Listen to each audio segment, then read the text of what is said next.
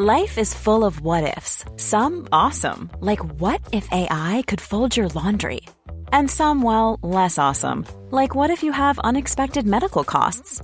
United Healthcare can help get you covered with Health Protector Guard fixed indemnity insurance plans. They supplement your primary plan to help you manage out of pocket costs. No deductibles, no enrollment periods, and especially no more what ifs. Visit uh1.com to find the Health Protector Guard plan for you.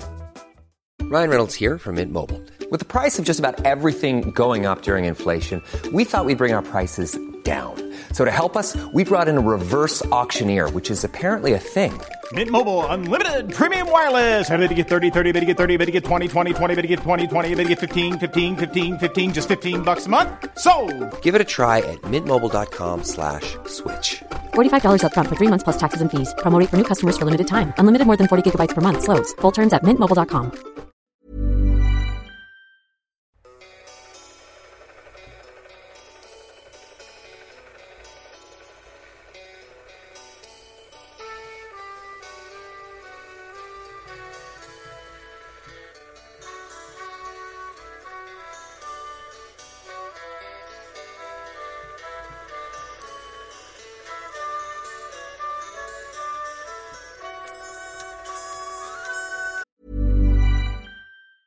When you're ready to pop the question, the last thing you want to do is second guess the ring. At Bluenile.com, you can design a one of a kind ring with the ease and convenience of shopping online. Choose your diamond and setting. When you find the one, you'll get it delivered right to your door. Go to Bluenile.com and use promo code LISTEN to get $50 off your purchase of $500 or more. That's code LISTEN at Bluenile.com for $50 off your purchase. Bluenile.com code LISTEN. I'm Sandra, and I'm just the professional your small business was looking for. But you didn't hire me because you didn't use LinkedIn jobs. LinkedIn has professionals you can't find anywhere else, including those who aren't actively looking for a new job but might be open to the perfect role, like me. In a given month, over 70% of LinkedIn users don't visit other leading job sites. So if you're not looking on LinkedIn, you'll miss out on great candidates like Sandra. Start hiring professionals like a professional. Post your free job on linkedin.com/people today. Life is full of what ifs, some awesome, like what if AI could fold your laundry? And some, well, less awesome, like what if you have unexpected medical costs?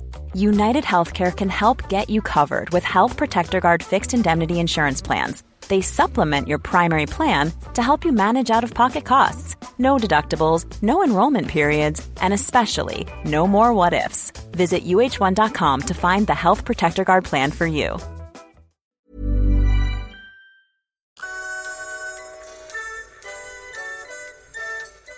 Hello and welcome, history friends, patrons, all at long last, to the Korean War. The first introductory episode, to be precise. You are all so, so very welcome, and I am so, so happy to have you. It's been a very, very long journey to get here, and, well, we're here at last. Incredibly enough, we we are here. I really can't believe it. When you start long projects like these, you kind of forget the fact that you will actually have to read out the stuff you wrote and you will actually have to present all your ideas to the public. So I've been very insular the last few months, pumping out the scripts for this, and I've been doing a whole load of research into this conflict. I really cannot wait to see what you guys make of this series. And I really can't wait to see what it helps when diplomacy fails accomplish. 2018 is going to be a massive year for this podcast. I, as usual, have massive plans, and hopefully they will all work out very nicely. If they do, you can be sure that when diplomacy fails, we'll be covering some pretty fantastic gems. But speaking of gems, we are starting right here with an era that when diplomacy fails has never been to before. Not just the Korean War, but the Cold War era, the early 1950s, post World War II. We haven't even looked at World War II before, and now we're looking at the era after it, where the United States and the Soviet Union faced down one another for two generations as the world seemed to shake in the face of nuclear Armageddon. Of course, no one got nuked, and even though playing Fallout 4 is very fun, I am very thankful that no one did get nuked and that everyone moved on. Strangely enough, though, you might be wondering Well, if everyone's moved on, why are people talking about nuclear war so much all of a sudden? And what exactly is going on in North Korea? Zach, could you explain to me how on earth it is that in the 21st century a regime like North Korea is able to exist? Well, yes, I can. This series right here will really help set the background of North Korea. Where on earth did a state like North Korea come from, and how on earth did the Kim dynasty, starting back with Kim Il sung two generations before, happened to rule over a state in the manner that it now does? The Korean War was a tragedy, above all, but it was also full of incredibly fascinating diplomatic details, the vast majority of which have been forgotten today. Everything to do with the United Nations, the United States, the British, the British Commonwealth, the role that the Indians played. There's so much going on, and that's before we even talk about General MacArthur and his on again, off again relationship with the Truman administration. I don't want to give too much away, so I'm going to just jump into this episode here. There is a second introductory episode that is released in line with this one, wherein we basically look at how these episodes are going to be structured and the kind of sources that we plan on making the most use out of. You should know, and I'll be reminding you guys of this later on, the full bibliography for this entire series content is available for free to download or just read or what have you at the website. The link, as always, will be provided in the show notes. Other than that, guys, I just wanted to say a huge thanks for joining me for the Korean War. And if you've never listened to When Diplomacy Fails podcast before and you're just stopping by because you thought, hey, no one else has really done the Korean War and the kind of detail you're planning on doing, Zach, then you're very welcome to. And hopefully, you'll even stick with us after the dust settles and we move on from the Korean War to something else. But before we get carried away, before we give away too much, let's just jump into it. You're all so welcome. I'm so happy to have you, and I hope you enjoy what we've got ready for you here. Thanks, and I'll talk to you soon.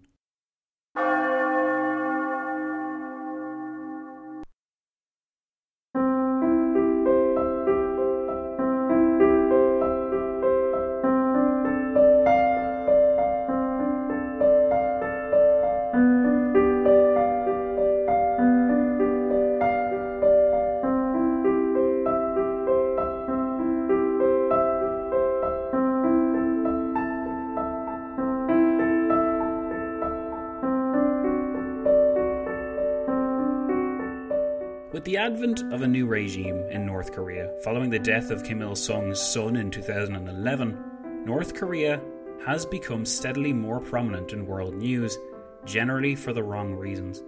By late 2017, North Korea was boasting that it had the power to launch intercontinental ballistic missiles against any target in the United States. Evidently, the old policy towards the Hermit Kingdom was no longer having its effect. Even the Chinese, Pyongyang's sole ally and regarded as the voice of reason for the regime, has been left apparently scratching its head.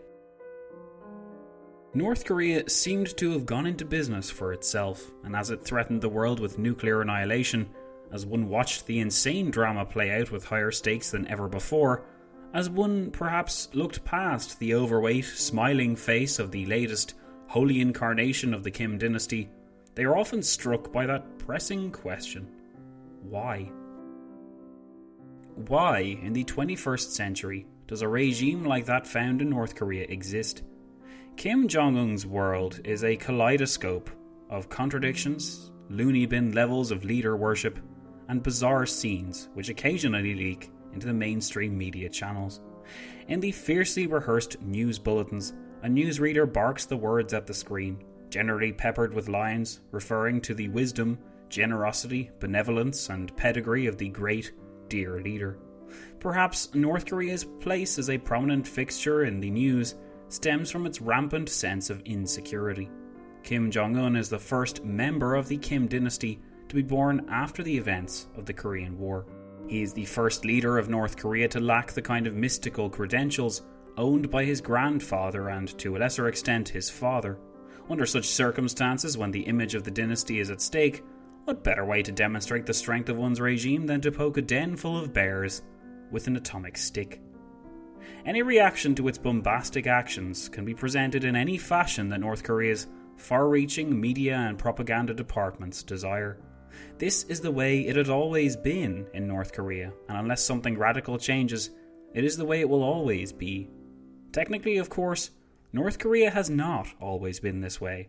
Every time a news bulletin regarding North Korea emerges onto our screens, every time we hear someone talk about that whack job in Pyongyang, every time a small part of you wonders if maybe, perhaps, the world will fall into a nuclear abyss today, you are feeling not just the desperate displays of a dictatorial regime, you are also feeling the aftershocks of the Korean War. To a great many people, the Korean War means absolutely nothing. The dwindling number of veterans from its bloody and terrible campaigns form a valuable, if largely silent, testament to its place in history. But it is sadly unlikely that, even if these veterans were willing to talk, we would be willing to listen. History, not least the history of some obscure conflict in some armpit in Asia, is not relevant to me, so why bother? The Korean War suffers from a strange kind of marginalization in the historiography of the 20th century. It is the passed over war, the war which most students skim past on their journey from the Second World War to Vietnam. It is accepted as a convenient starting line for the Cold War, that year of 1950 providing an immensely satisfying round number for the OCD senses of many historians. The Korean War began, and it ended, and at its end, the Korean people and peninsula were divided into two different regimes, two different worldviews, two different armed camps. While the world in which the Korean War was housed, that of the Cold War, has since expired, the consequences of that conflict have clearly stood the test of time. To a great deal of people, simply knowing that a war caused the current state of affairs to exist in Korea has proved to be enough, but it's not enough for me. More than ever, the lives of those people that live in North Korea today, or South Korea, and the lives of you and I, which have been affected by the actions of this loner of a state, all of this can be traced back to the events of the Korean War, where the division of the peninsula was made permanent, so it seems. In my mind, this qualifies the Korean War for a special status. Far from the epithet as the forgotten war, it should be the studied, the understood, the appreciated war. What other conflict has produced such a public legacy since its conclusion several generations before? What other conflict has endured a military style ceasefire, which we are told was never fully settled, and leaves both sides of the peninsula to this day still technically at war? The Korean War is a bizarre conflict precisely because it has no equal in history. For three full years, the forces of the Republic of Korea and the United Nations, led by the United States, battled against the forces of North Korea and then the People's Republic of China, with some support provided by the Soviet Union. This was significant enough, since it represents a great showdown of the two opposing ideological camps, yet its underlying terms also add to its distinctiveness. It was the first and last conflict fought through a UN resolution passed unanimously in the United Nations Security Council. Through the passing of two UN Security Council resolutions on the 25th and 27th of June 1950, Korea became the first place in the world where collective security, that ultimately doomed brainchild of the League of Nations, was properly brought to bear. Never again would so many nations pour their political and military support behind a venture. Never again would the forces of the United Nations seem so united behind a common cause. As far as the location goes, the fact that the Korean War necessarily takes place in Korea may count against it for the casual historian. A casual history enthusiast will be most interested in the history of the place that they are from, their wider area next, and then further on from that.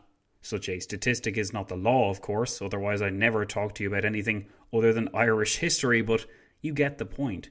The Korean War is forgotten precisely because it is Korean. For those born outside of such a fascinating, culturally and historically rich part of the world, Korea holds few attractions, no matter who fights on its lands. Yet, while I've never been a Korean War enthusiast by any stretch, I've always found the Korean War somehow more appealing than its successor, if you like, in Vietnam.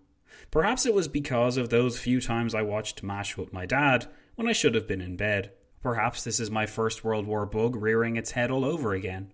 If we take the Korean War to be World War One and Vietnam to be World War Two purely on the availability of source material and popular resources alone, then due to my interest in the less popular First World War, I will side with the Korean War.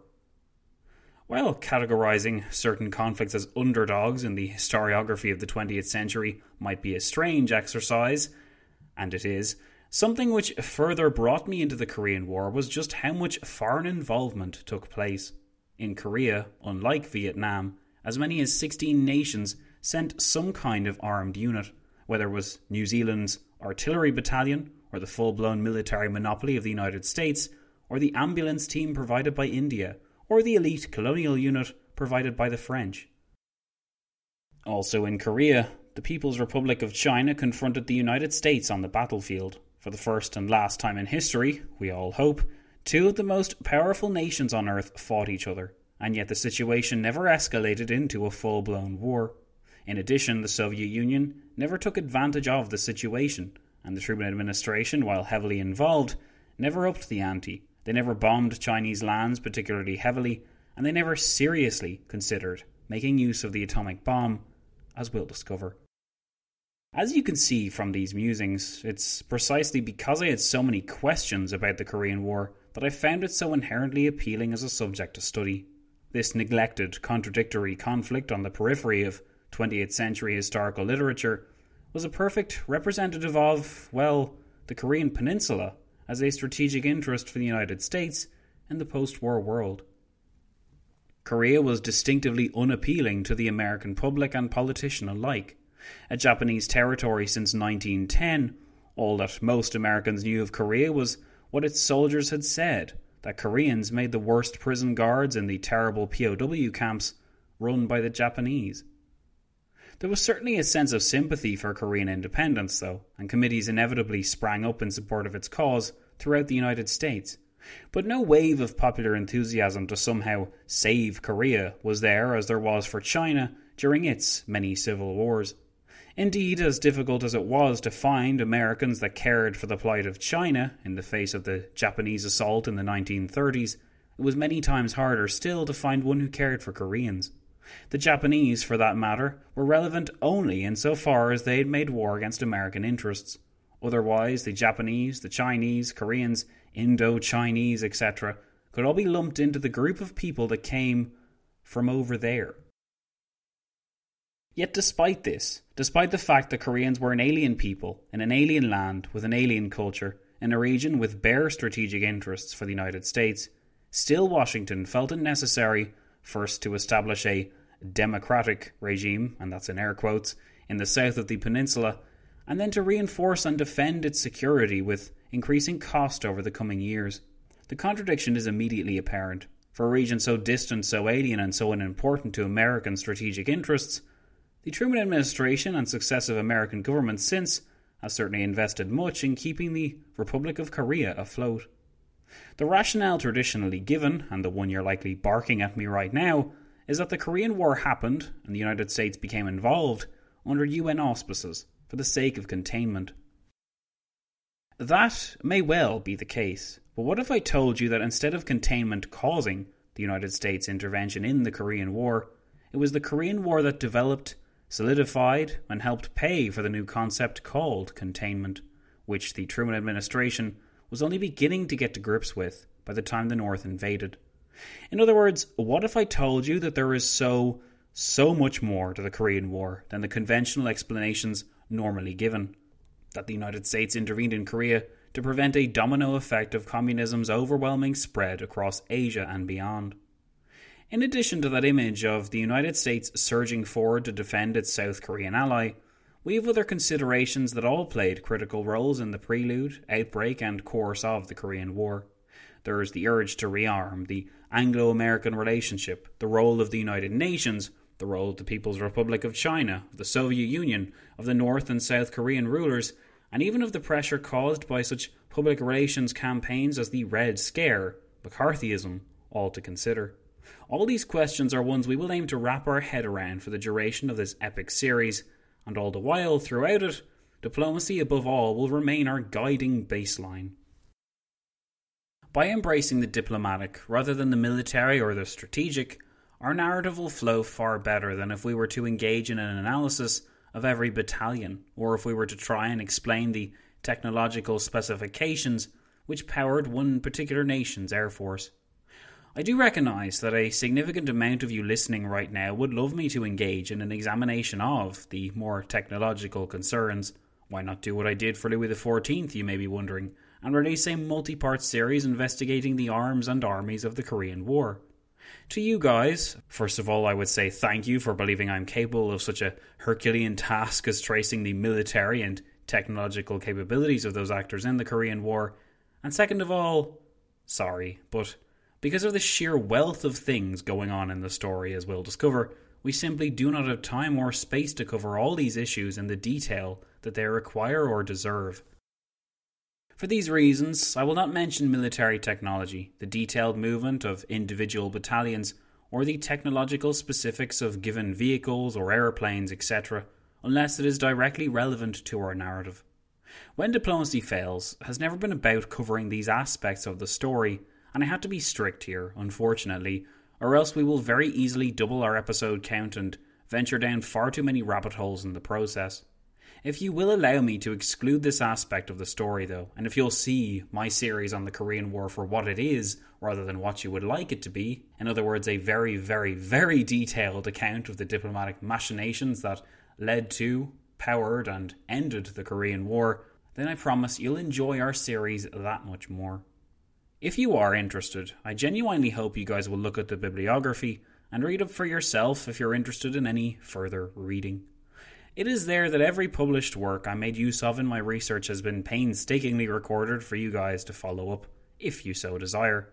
In return for allowing me to exclude the elements of the story that I find boring or don't have time for, to leave them in more qualified hands, I promise to deliver to you guys the most detailed, comprehensive account of the Korean War's political and diplomatic developments ever recorded in podcast format. The trade off, I hope you will agree, is a worthwhile one. Since I'm not bogged down in details I find personally tedious, I can better belt out the aspects of the story I find more interesting. How was the atomic bomb used in American diplomacy? Why couldn't the Anglo American Axis agree on its Chinese policy? Did General MacArthur want to start World War III? And so many other interesting angles spring to mind, many of which we will, of course, examine. This approach will not be a surprise to those of you that have followed When Diplomacy Fails since its beginning, but this statement is largely for those new to When Diplomacy Fails, who stopped by purely because they heard I was covering the Korean War. As my back catalogue and the very name of this podcast suggests, though, it is the diplomacy that interests me. What I want to know about Korea is how and why did the diplomacy fail there, and what did those failures look like? Answering these questions has taken me on one of the most incredible journeys through some of the most fascinating published works, and it has caused me to really challenge what I thought I knew about the conventional wisdom of the historiography like never before. I say all this with not a small amount of trepidation and caution, but also with a sense of optimism as well, that you guys will put your faith in me as you have for other revisionist series like the July Crisis Project or 1916. Just as I did in those projects in Korea, I'm trying to give you a fresh interpretation of events, and just as I did in those projects, I was immensely fortunate to stand on the shoulders of some giants, scholars of the Korean War with concise, effortlessly readable, and instantly enjoyable accounts of the conflict. It is because of them that researching this series has been a pleasure rather than a chore, and for those of you that are further interested, I would recommend checking out the sources and structure introductory episode that I will release along with this one as a kind of introduction starter pack. These two introductory episodes, while I know they're somewhat unwieldy in size, are necessarily large for the scope and insight that they bring to this series. In addition, it means that for those listeners that don't care for such things, they can go right ahead and listen to the series without having to really worry all that much. I should also add that for those of you that are interested in reading along, maybe as we speak along, all the scripts for the episodes in this series have been meticulously footnoted and fact checked, so that claims made within them are watertight, and, if you are interested, you can also follow where I got the information. Access to the script is a perk for all patrons at the $2 level. For everyone else, remember to track that bibliography down absolutely free of charge from the website, which, as I said, I will link to in the description. Since much of the force and weight of my theories focus on the actions of President Harry S. Truman and his administration, you can expect a strong emphasis on the American role in the conflict. I've tried to balance this emphasis as best as I can, and have a listen to the structure episode to find out more on how I do that.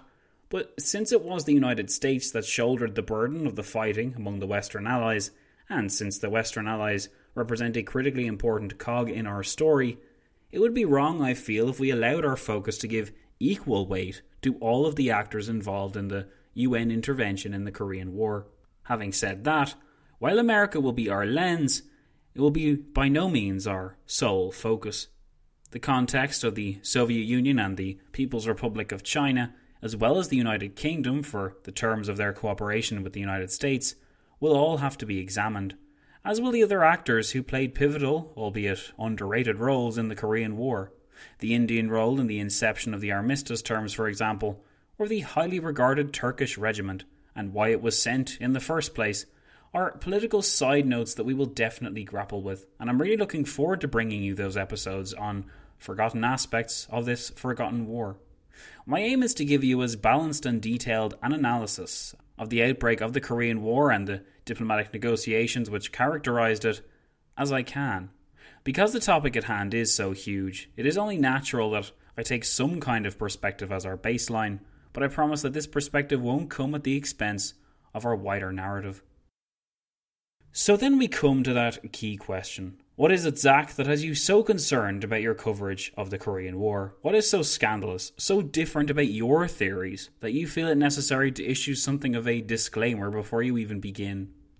Well, allow me to explain what we're in for here. Well, actually, before we do that, before I delve into what is different about my approach, I feel it's only right to present you guys with the conventional narrative of the Korean War in brief. So here we go. First, in late June 1950, the North Korean regime, led by Kim Il sung, managed to either persuade Joseph Stalin or be persuaded himself to launch the invasion of South Korea. Second, the United States, horrified at the invasion, but doing precisely nothing in the run up to the war to actually stop it, intervened in enough force to hold the North Korean People's Army back.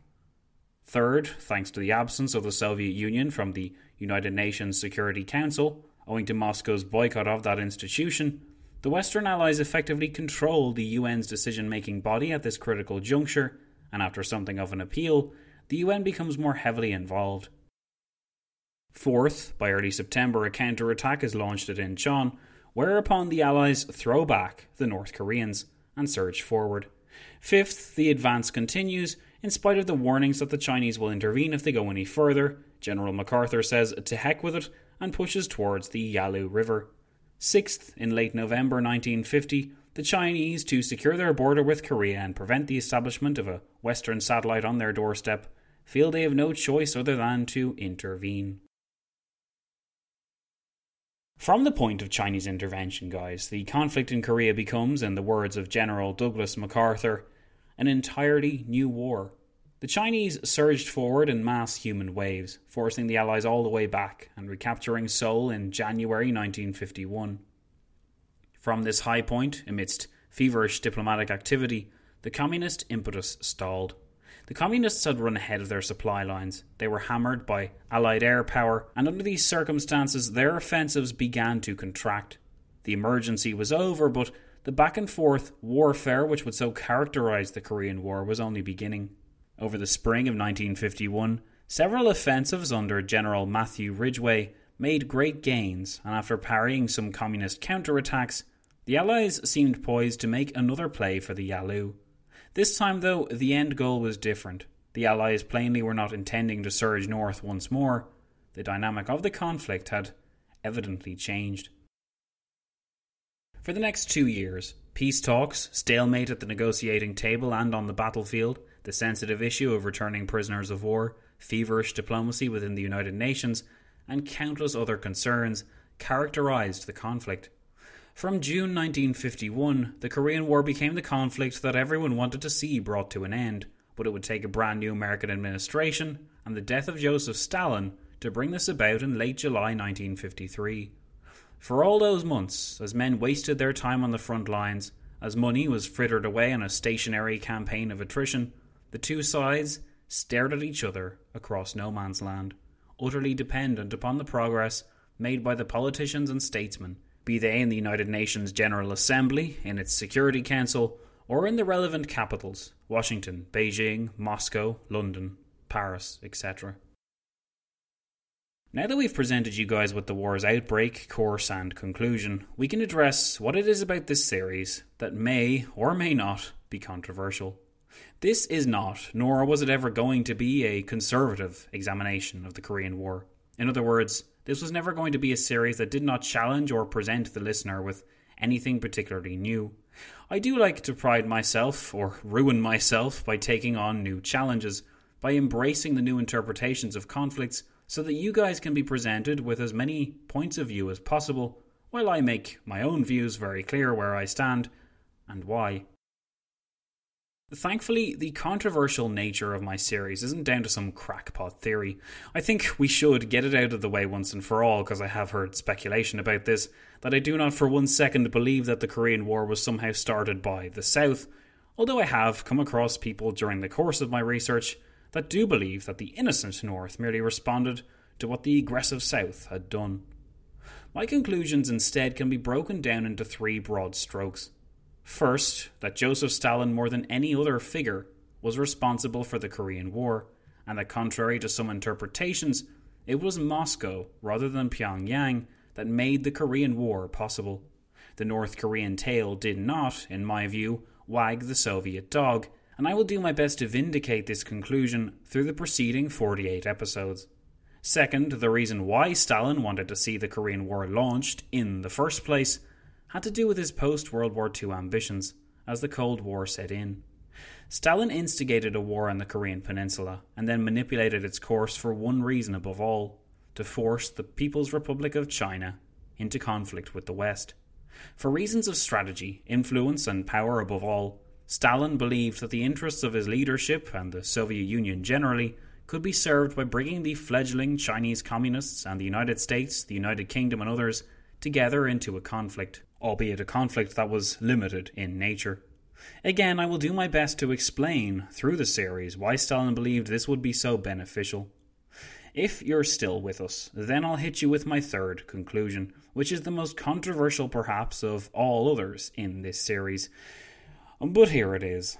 The Korean War and the subsequent limited war against the Chinese was a conflict that the Truman administration wanted, needed to happen because this would create the conditions necessary for the massive increases in the United States defense budget that would make the policy of containment actually possible.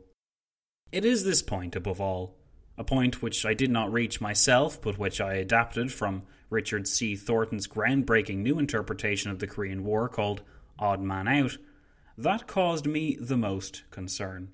And it caused me concern because I know how it sounds. Here comes a guy with a crackpot theory to explain the odd or seemingly unexplainable. Here comes a guy with a leftist, or a rightist, or a centrist bias to tell us how the war went, actually, as I go and fetch my tinfoil hat.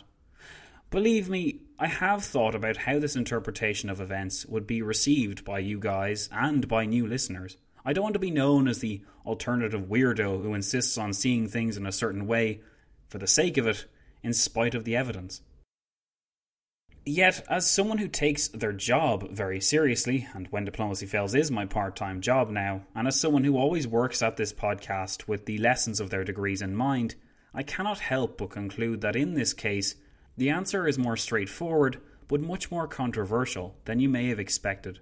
I have read, researched, and practically lived the Korean War for the last four months, and try as I might, I just could not get this conclusion out of my head that the Korean War developed as it did, not out of accident or breathtaking incompetence, but because those at the top had a vested interest in seeing it develop as it did. Now, don't mistake me here. I'm not saying that the United States launched the Korean War, or that Washington was in cahoots with Moscow to get the conflict that they wanted. What I am saying is that too many coincidences, too many convenient errors, simply do not add up. Especially when we look at the figures and learn that the US defense budget increased so massively from $15.5 billion in the months before the war to $70 billion by the end of 1951. One of my core theses for this series is that this whopper increase was not a byproduct of the Korean War. Instead, it was the goal of the Truman administration, and the circumstances of the conflict in Korea helped to achieve this goal. It was because of Korea, I will argue, that containment on the scale it was later known for became possible. It was because of Korea that after 1953, the United States became and remains to this day the global leader in defense spending and capabilities. It was because of Korea that Washington would refrain from following the old post war model that it had done in the past. In the future, demobilization would not enter into the lexicon of American statesmen as it had done following the First or Second World Wars. This was because, as the Korean War established, the United States was fighting a war. It wasn't against the forces of 19th century imperialism or aggression, or against the sinister threat of Nazism, but against the sometimes peaceful, sometimes violent force of communism, represented and personified by the Soviet Union. The Cold War began in the form that we recognize it, with the massive American military spending and strategic cooperation with its Western allies, thanks to the lessons and experiences of the Korean War. So that's one significant pillar of my Korean War series, and one which I believe will be the most controversial as we unwrap the different pieces of evidence which I believe point to Washington facilitating the outbreak of the Korean War, even while they did not and would not have outright declared it without the Soviet actions. We'll see the United States deliberately underfund the South Korean regime of Syngman Rhee, and we'll see key officials in the Truman administration, such as the Secretary of State Dean Acheson, regard with blithe indifference the claims from Seoul that the regime was in trouble We'll see the American ambassador to South Korea travel to Washington on the eve of the Korean War to plead for aid, only for his pleas to fall on suspiciously deaf ears. Where most historians claim that a failure in intelligence is to blame for these actions, I will present the argument that Washington deliberately left South Korea vulnerable to lure a communist assault upon it, so that the Truman administration would be justified in then requesting the defense budget increases which Truman, Acheson, and several other high level figures in America understood would be necessary if containment was to properly be supported. At the root of this policy line in Washington was a report drawn up by the National Security Council over spring 1950. Within this report, it was noted that the Soviet Union was eager for expansion and that only American arms or coercive diplomacy could stop her. This report was called NSC 68 and it's a report which forms an important part of our hypothesis on the Korean War. NSC 68 was not pleasing to everyone, though. George Kennan, the expert on Soviet affairs, for one, did not agree with its conclusions that the Soviets were expansionist and aggressive. Kennan believed that Moscow was weak rather than strong, and that the faux pas between 1945 to 50 had only demonstrated this. Yet, for all Kennan's opposition, the Truman administration thought of the bigger picture. They imagined the future in this intensifying Cold War, and they believed that NSC 68 provided the best, most realistic policy for halting and controlling the Soviet Union and its aggressive sponsoring of communism. Thus, NSC 68 became official policy, a fact tacitly noted by most historians, even while they fail to grasp its underlying implications. What makes our story so interesting is the role that the Chinese played in the containment policy. Before January 1950, official American policy was to appease and repair the damage done to Sino American relations, in the hopes that the People's Republic of China and the USSR could be kept apart in world affairs. By late January, though, with Mao Zedong in Moscow for some time, it was learned that a Sino Soviet alliance was in its final stages. This news that the two largest and most powerful communist states had just become a collective bloc affected a near immediate change in American foreign policy. Plan A had not worked, so Plan B, to challenge and contain this threat more actively, NSC 68, was adopted. And boy, was it ever adopted. On the 31st of January 1950, it seems almost certain that Washington intercepted and decoded a very important cable between Stalin and Kim Il sung, the leader of North Korea. Within this cable was the message that Kim had been waiting for since his tenure as leader of North Korea began. A message to the effect that Stalin would support North Korea in its invasion of the South, an invasion which Kim had been pressing Stalin to support for years. If this cable was intercepted, and I believe that it was, then the subsequent behaviour of the Truman administration makes all the more sense. From that day on the 31st of January 1950, not only did Truman approve the development of the hydrogen bomb after holding back for some time in months past, but he also requested that the State Department and the National Security Council look into a top secret new approach to the United States' foreign policy, and he requested that these institutions produce a report for him to read on their findings. To cut a long story short, NSC 68 was the fruit of this labour. If you're still with me after that, and I hope you are, then you're either thinking that this makes a little bit of sense and you want to hear more, or you're shaking your head furiously and on the verge of switching me off as some kind of nut. Before you switch me off, though, I want to drop a little bit of knowledge on you guys, which might make my ideas here seem a little bit more believable.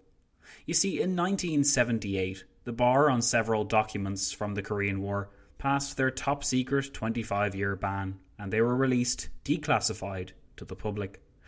These documents dealt in particular with State Department communications between the different departments and different embassies abroad, but they also delved into NSC 68 in more detail.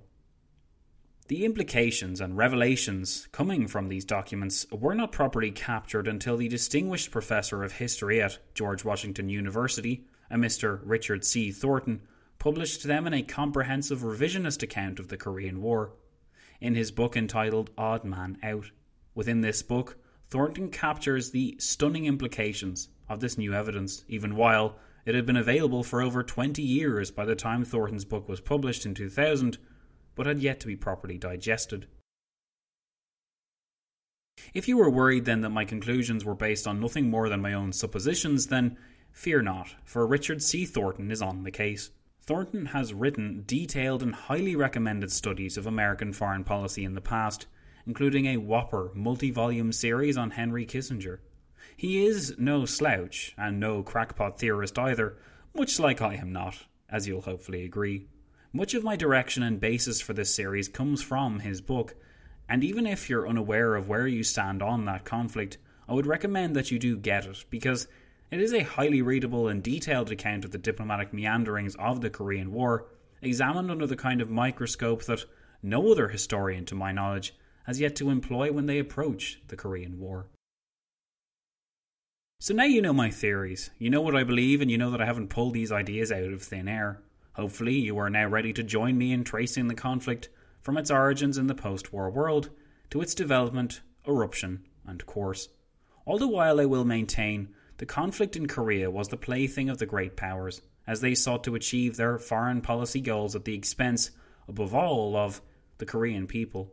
Just because we won't be focusing on the Korean people doesn't mean that I don't believe they were an important part of the story they were the background, lurking portion of the story, the part the media glossed over and which the domestic public forgot about or looked down upon.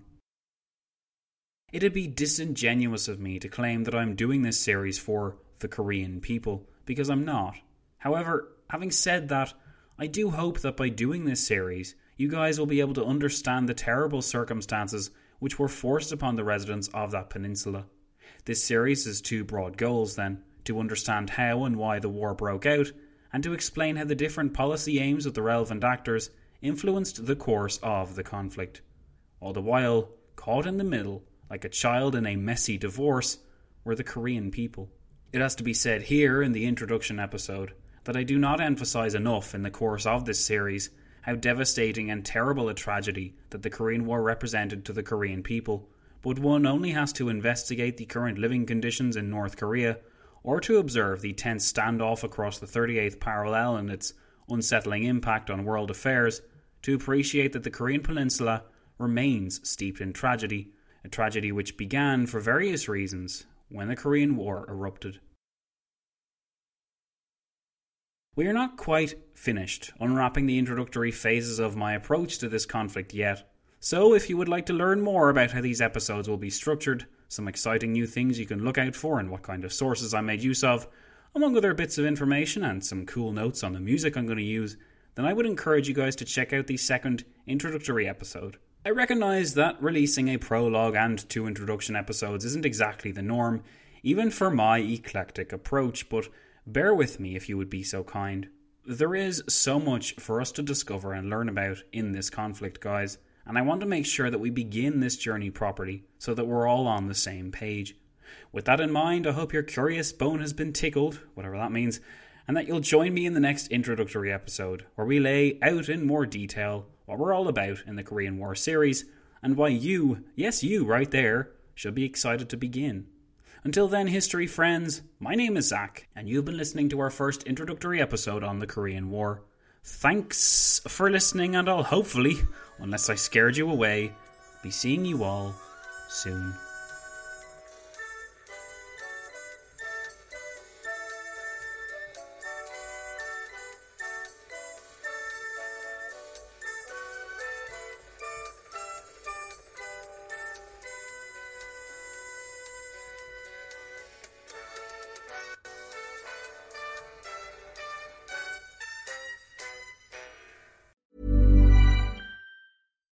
Deserves the best, and there's no better place to shop for Mother's Day than Whole Foods Market. They're your destination for unbeatable savings, from premium gifts to show-stopping flowers and irresistible desserts. Start by saving 33% with Prime on all body care and candles. Then get a 15-stem bunch of tulips for just $9.99 each with Prime. Round out Mom's menu with festive rosé, irresistible berry chantilly cake, and more special treats. Come celebrate Mother's Day at Whole Foods Market.